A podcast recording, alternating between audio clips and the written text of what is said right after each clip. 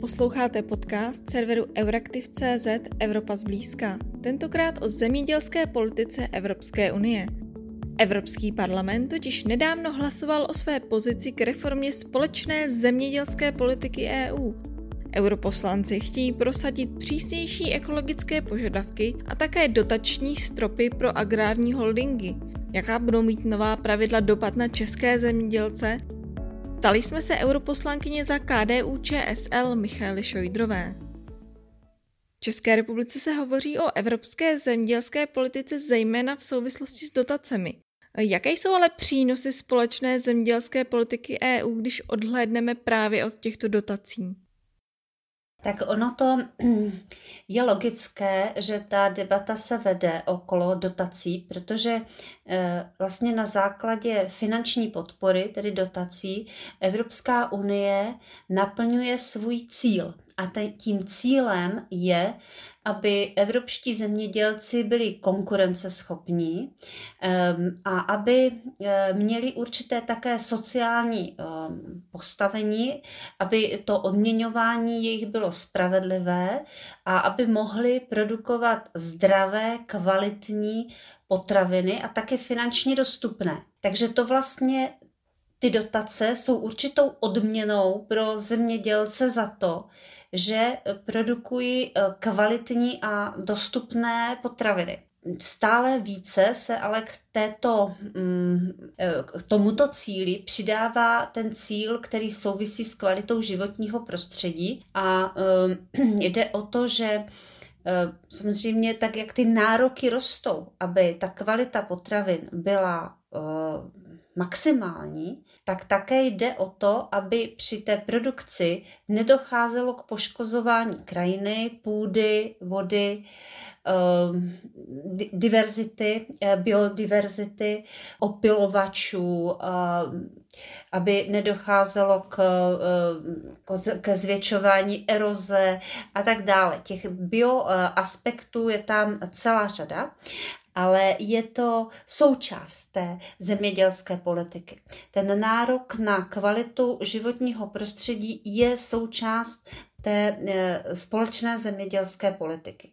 Takže e, to, že se bavíme o financích, je dané tím, že je to finanční nástroj. Ale za tím finančním nástrojem jsou ty cíle, které jsou velmi prospěšné pro každého občana, protože se to týká uh, potravin, týká se to našeho zdraví a týká se to budoucnosti uh, vlastně Evropy, naší krajiny, naší udržitelnosti té produkce a tak dále.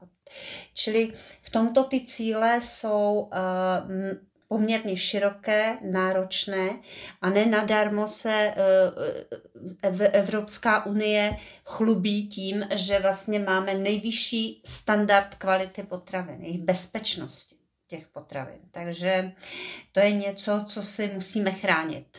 A zatím ta uh, společná zemědělská politika jde. To je vlastně, kdyby nebyla společná zemědělská politika, tak se nedá hovořit o tom, že bychom tohoto standardu mohli dosáhnout.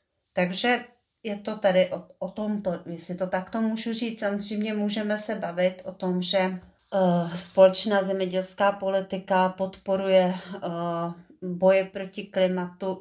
Už teď v, tě, v té nové, tě, tím novým nařízením, už uh, to, co schválil Evropský parlament, tak třetinu věnuje právě na ta ekologická opatření.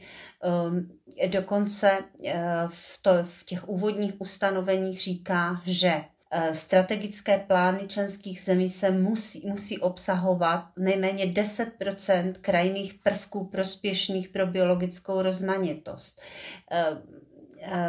Důraz na agrolesnictví, to je taková no, nový určitý postup, který v některých zemích už se uplatňuje, v České republice zatím méně, nicméně důraz na agrolesnictví určitě souvisí s, s s dobrými ekologickými postupy, ochranou proti erozi zejména. Takže to je velmi důležité a věřím, že v České republice se také uplatní a měly by být součástí právě těch ekoschémat.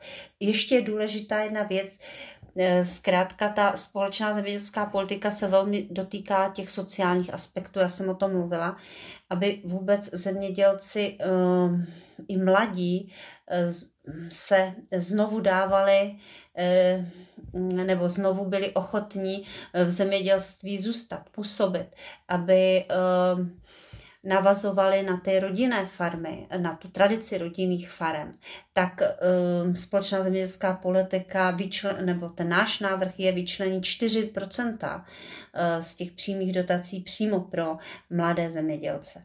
Tak uh, to je uh, speciální podpora, protože jsme si vědomi toho, jak i České republice ubývá té mladé generace v zemědělství.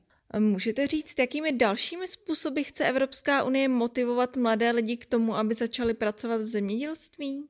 Nepochybně mm, to souvisí s těmi podmínkami, které jim eh, ten členský stát vytváří. Když se tedy bavíme o společné zemědělské politice, tak tady jasně na úrovni Evropské unie se říká, že členský stát eh, musí podpořit eh, mladé zemědělce do 40 let až 4%, tedy toho rozpočtu na přímých platbách, čili relokovat tady tyto prostředky a navýšit jim podporu. No to souvisí s tím, s těmi mnoha problémy, se kterými se začátečníci potýkají, a to je především nedostatek eh, eh, půdy, který by si mohli koupit. A v případě, že pronajímají tu půdu, tak ty ceny jsou velmi vysoké. Já jsem se s tím setkala v České republice, kde samozřejmě ti kteří pronajímají půdu, tak jsou si vědomi i těch evropských dotací a šponují ty ceny prostě nahoru. E, myslím si, že jedna věc je tedy finanční podpora mladých zemědělců, ale druhá věc je snižování byrokracie, dostupnost e, informací, podpory i té metodické k tomu, aby ti mladí farmáři se e, rychleji zorientovali a nemuseli se jaksi byrokraticky eh, nebo prokousávat tou složitou byrokracií, která tam je. Na to si velmi stěžují mladí farmáři. A jednu z takových, jedna z takových iniciativ, které tady na půdě Evropského parlamentu máme, je eh, ta cena pro evropského mladého farmáře, kterou jsme eh, v loňském roce mm, poprvé spustili i v České republice. Mladí farmáři do 40 let se nám mohli přihlásit, my jsme je nominovali a teď už budeme vyhlašovat právě 10. prosince, bohužel jenom tou vzdálenou formou, ale i tak ehm, našeho za Českou republiku postoupil pan Stanislav Bíza z ze Staroviček z Jižní Moravy, ale um, díky této soutěži jsem se seznámila s desítkou dalších mladých farmářů a farem, kterým uh, se navzdory těm podmínkám prostě daří a e, za cenu velkých obětí i pro celé rodiny, e, tak navazují na tu tradici rodinných farem, jdou do toho a mm, i když je to opravdu těžký, tak e, se snaží mm, prosadit a být úspěšní.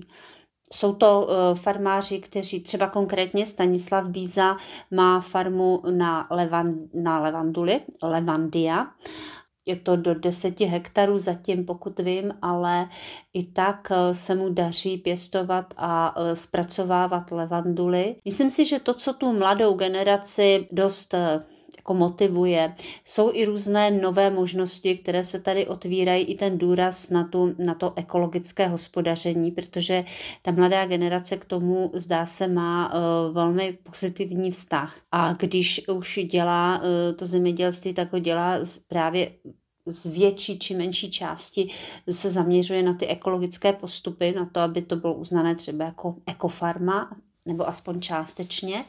E, prostě tohle je motivuje.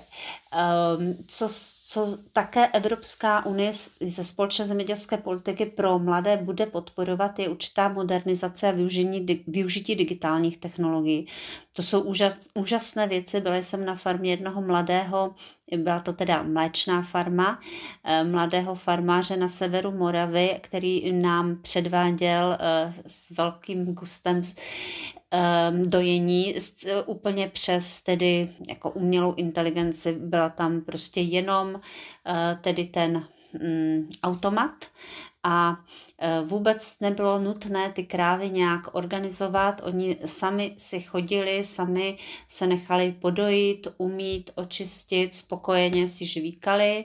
Ta mechanizace nesmírně pomáhá e, tomu přesnému e, farmaření a zároveň takovému, že i tu mladou generaci to neodrazuje, ale naopak je to baví. Je to samozřejmě drahý stroj, který ale zase, kde je možné právě využít těch evropských dotací. I přes tyto pozitivní případy, které zmiňujete, tak české zemědělství je skloňováno zejména v souvislosti s velkými agrárními holdingy. V EU se zároveň řeší tzv. zastropování dotací, tedy omezení podpory právě pro tyto velké podniky. Čeští zemědělci i vláda se však obávají, že to dopadne i na naše klasická zemědělská družstva. Jsou podle vás eh, tyto obavy opodstatněné?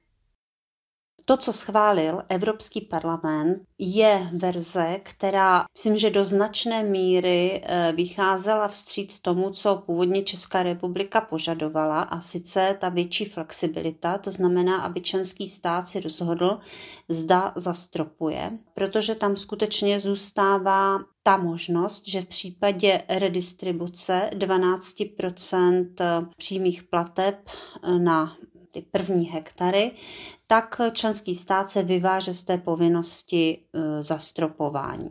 E, nicméně se nám podařilo prosadit e, strop, který je pro všechny a z kterého se nedá vyvázat a to je těch 500 tisíc euro přímých platbách a milion euro ve druhém pilíři na investiční dotace, který bude platit pro všechny a který v té výši 500 tisíc euro, tak eh, rozhodně nedopadne na naše střední eh, podniky. Já záměrně neříkám družstva, protože už jsou to dneska všechno většinou akciové společnosti nebo SROčka nebo jiný typy. A, takže eh, toto jsem i já měla na mysli. Nic, eh, eh, když jsem eh, hlasovala, když jsem se rozhodovala, jaké návrhy podpořit. Těch návrhů na zastropování tam byla celá řada. Je pravda jedna věc, že Česká republika dlouhodobě v Evropské unii bojuje proti zastropování a důsledkem je to, že v České republice se ta restrukturalizace těch podniků nedaří, nedařila, respektive e, naopak se koncentruje e, majetek a hospodaření do větších a větších celků. To je jeden trend, který tady vidíme. Na druhou stranu v České republice je potěšující, že i přesto zde vzniklo Víme, že tady máme desetitisíce menších farem. Ehm, my víme, protože jsem podávala pozměňovací návrh na takzvaného aktivního zemědělce, aby do pěti tisíc euro byl uznán automaticky aktivní zemědělec, tak víme, že je zhruba, zhruba 16 tisíc těch malých, do těch 5 tisíc euro dotace.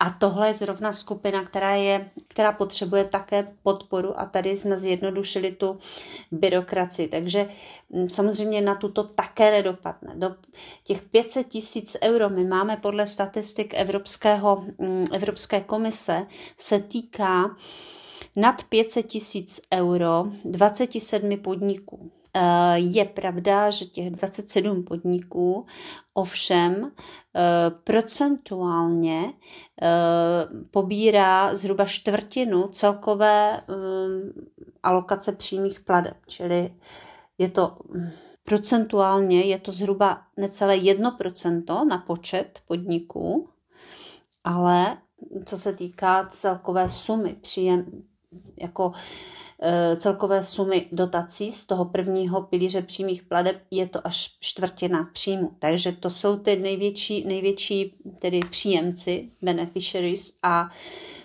myslíme si, že tohle je přesně ta eh, skupina těch příjemců, kterým původně nebyl ten záměr, aby eh, k této koncentraci docházelo. Ta evropská společná zemědělská politika byla od počátku zaměřena na podporu malých, středních, rodinných farem, které potřebují v, právě ve vztahu k té konkurenci velkých podniků, tak potřebují mnohem větší podporu. No, čili mm, na vaši otázku, ne, tak jak je to dnes postaveno, tak to neohrožuje české střední podniky. Ano, ty větší nad těch 500 tisíc euro, tak ty by prostě uh, měli ten strop, ale mm, my si myslíme, že to ne, neznamená v žádném případě nějaké jejich ohrožení, pouze snížení zisku tam jsou obrovské zisky, mm, myslím, že naprosto nekontrolovaně jdoucí, nevíme kam, vznikají tady agrochemicko um, potravinářské komplexy a pro ty ta uh, podpora není určena. Nejde v žádném případě o, nějaký, o nějakou obavu z likvidace, spíš o snížení zisků těm, kteří ty zisky mají miliardové. Můžete říct, zda eh, mezi těch 27 eh, podniků, eh, na které to zastropování dopadne, patří i holding Agrofert? Ano, ale musím říct, že to není jenom o českých firmách. Je to o principu, o tom, že my nechceme koncentrovat tedy ty majetky a zvyšovat zisky velkým firmám. Ať už jsou české, rumunské, bulharské, slovenské, Ehm, ale i nizozemské. Jo? Takže to je napříč EU a jde o princip.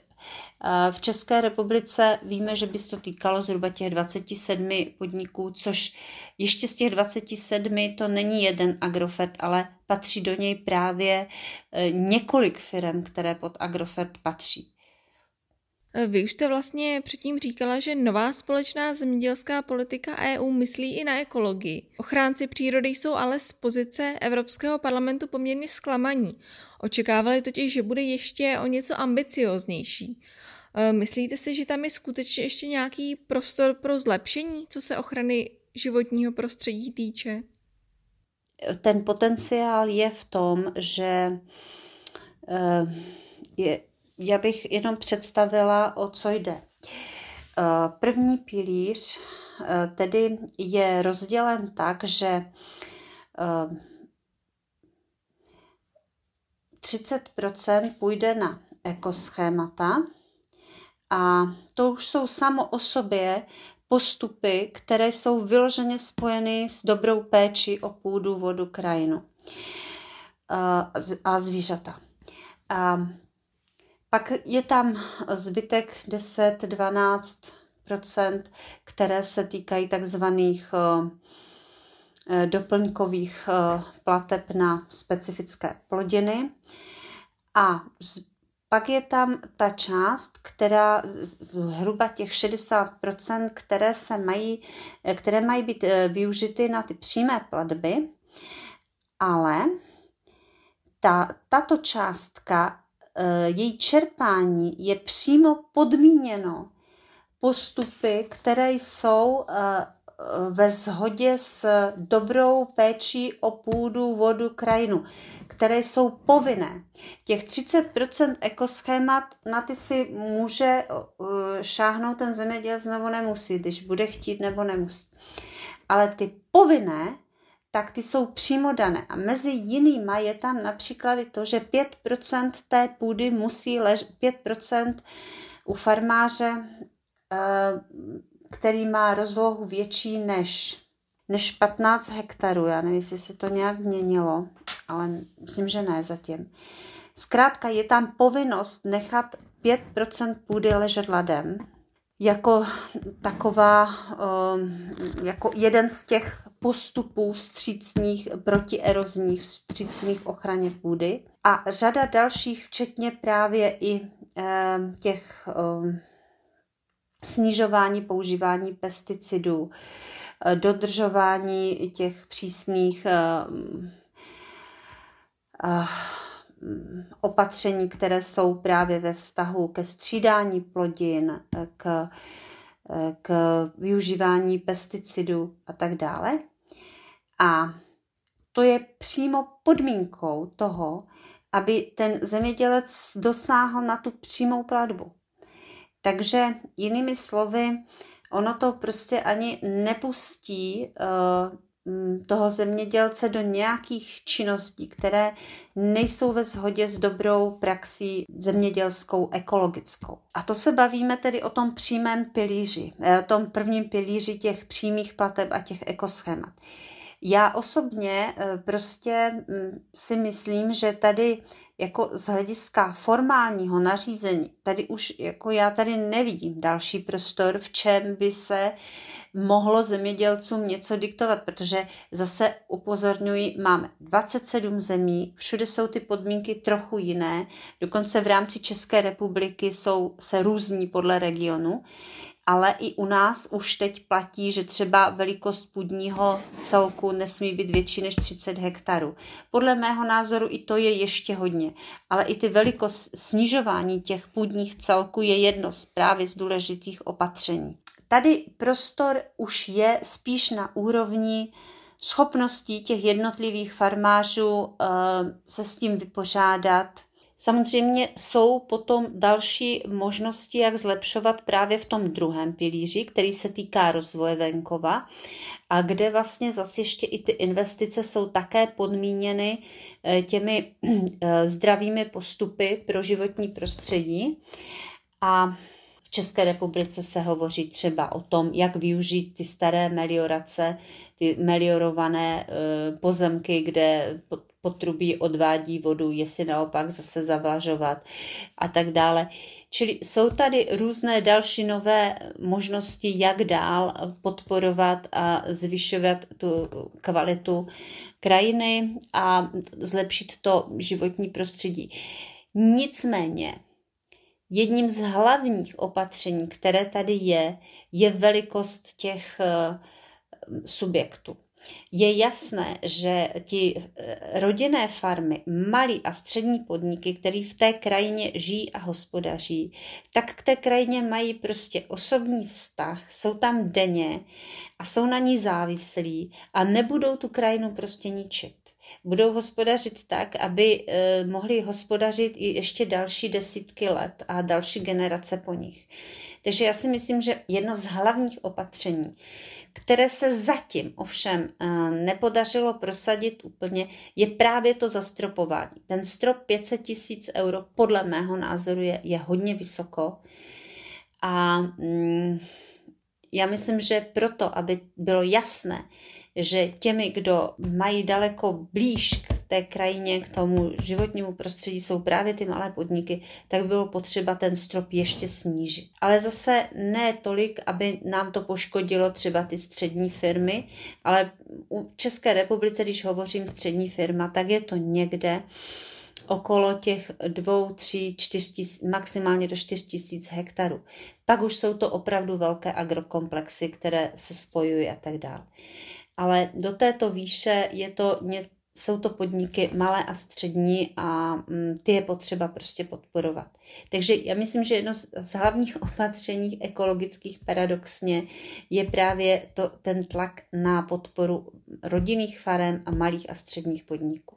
No a ta vaše otázka k tomu, eh, k té kritičnosti, my jsme to porovnávali. Porovnávali jsme ten nový stav s tím, co platí dnes. A myslím si já osobně, že je to naopak daleko eh, přísnější, Právě třeba co se týká té půdy ladem, těch 5%, to původně nebylo plošné, týkalo se to jenom určitých vymezených pozemků ne, nebo lokalit a dnes je těch 5% se bude týkat všech eh, tedy zemědělců. Um, a to je zrovna jedna věc, která je dost, um, je dost uh, důležitá právě při um, boji proti erozi. Um, pak je tam dost důraz na um, výzkum a inovace a používání, uvádění na trh nových ekologicky šetrných přípravků právě z hlediska pesticidů, z hlediska ochrany opilovačů, zejména včel. Co se týká právě takového toho těch ambicí na ochranu biodiverzity, přírodních zdrojů a ekosystému je tam jednoznačně takto zmíněno.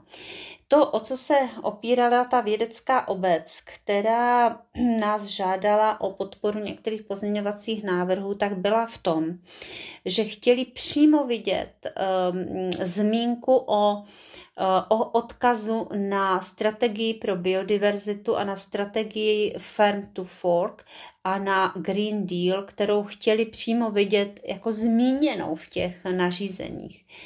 A já si myslím, že tam eh, eh, že je to tedy nedorozumění v tom, že když tam nejsou zmíněny názvy těch eh, strategií, tak že to ale v žádném případě neznamená, že ty jednotlivé opatření tam nejsou. Ba právě naopak, ta opatření tam prostě jsou.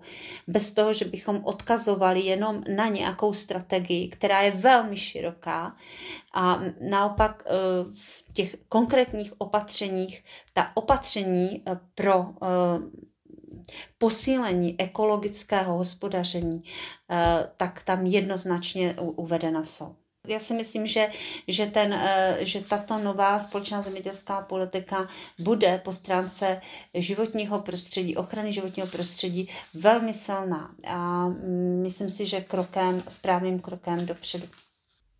A ještě mám poslední otázku. Kdy podle vás vůbec začne fungovat ta nová zemědělská politika? Schválená totiž zatím není, vyjednává se o ní v takzvaném trialogu. Schválený není ani evropský rozpočet. Kdy tedy můžeme počítat s tím, že ta nová pravidla začnou fungovat? Víme, že eh, v podstatě eh, je na stole dohoda o finančním rámci na to budoucí období. A víme, že ta zemědělská politika tam zhruba eh, mývá ten, těch 30% toho celkového rozpočtu jde na zemědělskou politiku oproti původnímu eh, ještě stávajícímu období se očekává mírný pokles asi 10%, nicméně zase naopak byl doplněn. Teď víme, že z toho nového fondu New Generation EU, tak eh, zhruba 7,5 miliardy právě pro rozvoj venkova, že zhruba to bude tedy těch 343,9 miliardy eur. 343 eh, miliardy znamená, že ehm, ta podpora je poměrně eh, uspokojivá ze strany tedy zemědělské veřejnosti a mm, teď ještě tedy nastavit ta pravidla byla schvále, bylo schváleno přechodné období, eh, bylo jasné, že se nestihne ta společná zemědělská politika s těmi novými pravidly tak jed, rychle dojednat. Proto to přechodné období bylo schváleno na jeden rok, případně na dva roky. Je trend tedy to prodloužit na dva roky. To znamená, že ta nová pravidla by platila až od 1. ledna 2023. Já osobně eh, toho lituju, protože si opravdu myslím, že ehm, to, co eh, bude nově nastaveno, bude lepší. Ehm, nicméně bohužel se zdá, že to nejsme schopni eh, prosadit proti velmi silnému lobby, které je ze strany právě i členských států, kterým do jisté míry vyhovuje to status quo, které znají.